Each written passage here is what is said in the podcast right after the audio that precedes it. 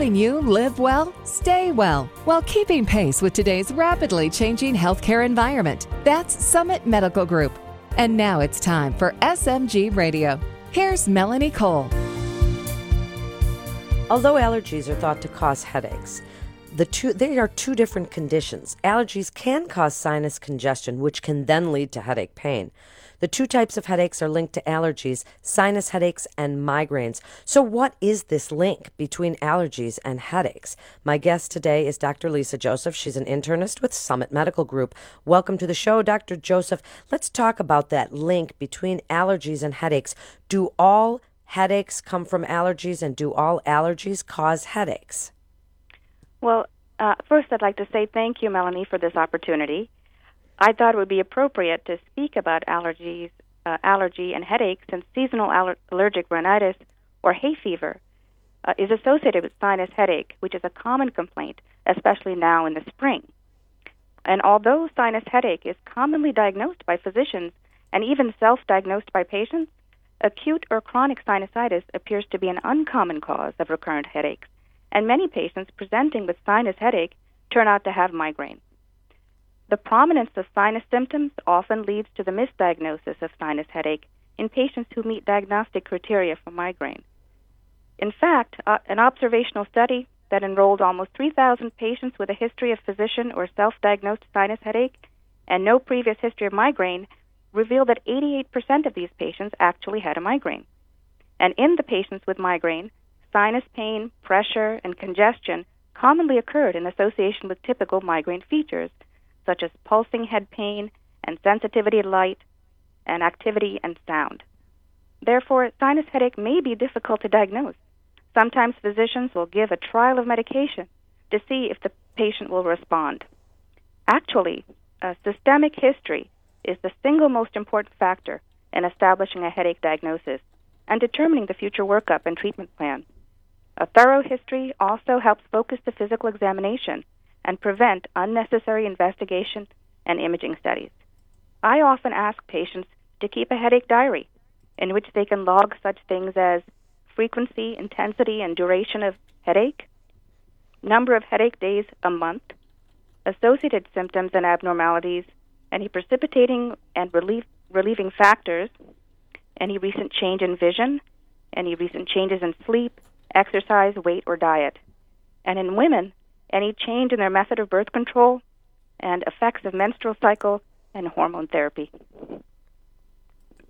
So, if we suspect that a migraine or an aller, you know, a headache is due to one of these seasonal or food allergies, is the first thing we do we go to see an allergist or our internist, or do we start right away figuring out doing over the counter medications, trying Nasacort or things that might clear us up a little.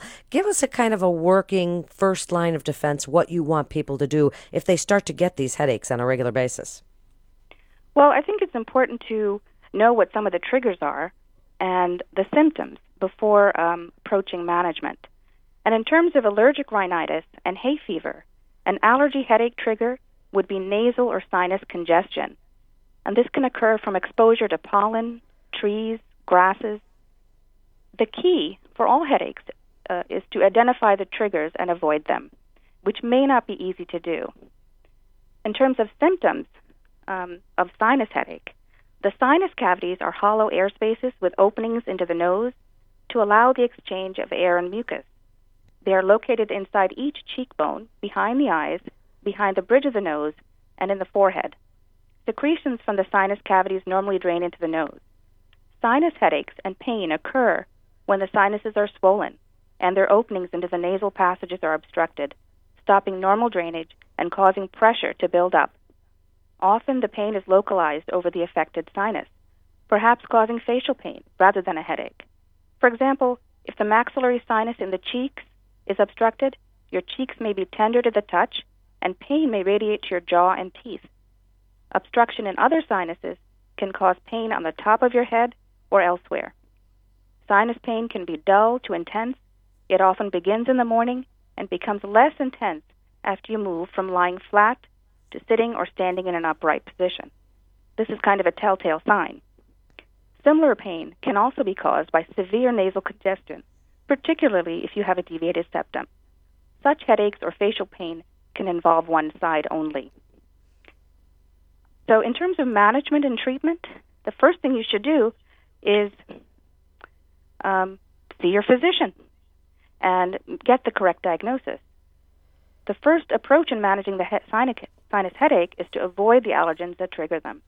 Many of these are airborne, so this may be difficult. Um, in terms of outdoor exposure, patients should stay indoors as much as possible when common triggers such as high pollen counts are at their peak, usually during the mid morning and early evening, and when wind is blowing pollens around.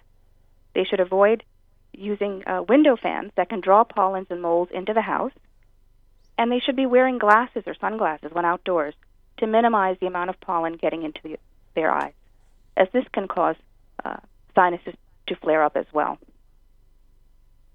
So, Dr. Joseph, do you approve of things like air filters to keep the indoor air clean? And what do you think of something like nasal lavage to kind of give your sinuses that shower that might help with these headaches? That would be a great idea, actually. Um, some at home treatments, uh, conservative management that people can do uh, without even seeing a physician would be to drink plenty of fluids to thin out the mucus, stay well hydrated, inhale steam two to four times a day, spray the nose with nasal saline several times a day, use a humidifier, use a neti pot to flush the sinuses. Many people do that. And even applying heat to the sinuses, like a warm, moist washcloth to your face several times a day. I also tell patients that when they come in from the outdoors, uh, they're going to be covered with allergens. So one thing they should do is to not only wash their clothes, or uh, but they should also take a bath, so they're not getting into bed in the in the evening with the allergens. Well, that's very good advice, is certainly the not getting into bed with these you know, allergens on you, and people don't even really think about that sort of thing. So, what is your best advice for people that are suffering from these seasonal allergies? They've got the sneezing and the itching, watery eyes. What do you think of the various nasal sprays out there? Can some of them make the situation worse if they try some of those over the counter nasal sprays? Well, this is where uh, it's important to see your physician first to get a recommendation of what you what uh, over-the-counter medicines you could use. Your doctor may suggest both prescription and non-prescription medications like antihistamines, decongestants, and corticosteroids. Antihistamines block the effect of histamine, which is a chemical produced by the body in response to allergens, and oral and nasal decongestants um, may be the treatment of choice for nasal congestion that causes a sinus headache. Decongestants help relieve the stuffiness and pressure caused by swollen nasal tissue. Intranasal corticosteroids are also used. These medications can significantly reduce nasal congestion as well as sneezing, itching, and a runny nose. Other treatments and medications include immunotherapy or allergy shots. This may be recommended for people who don't respond well to treatment with medications, experience side effects from medication, or have allergen exposure that is unavoidable. Nasal cromolyn is also used. Nasal cromolyn is a nasal spray that blocks the body's release of allergy causing substances.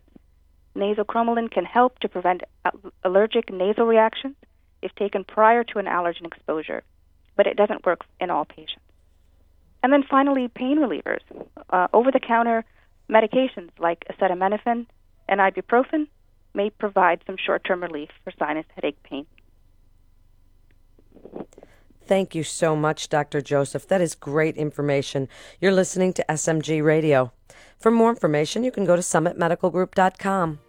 That's summitmedicalgroup.com. This is Melanie Cole. Thanks for listening.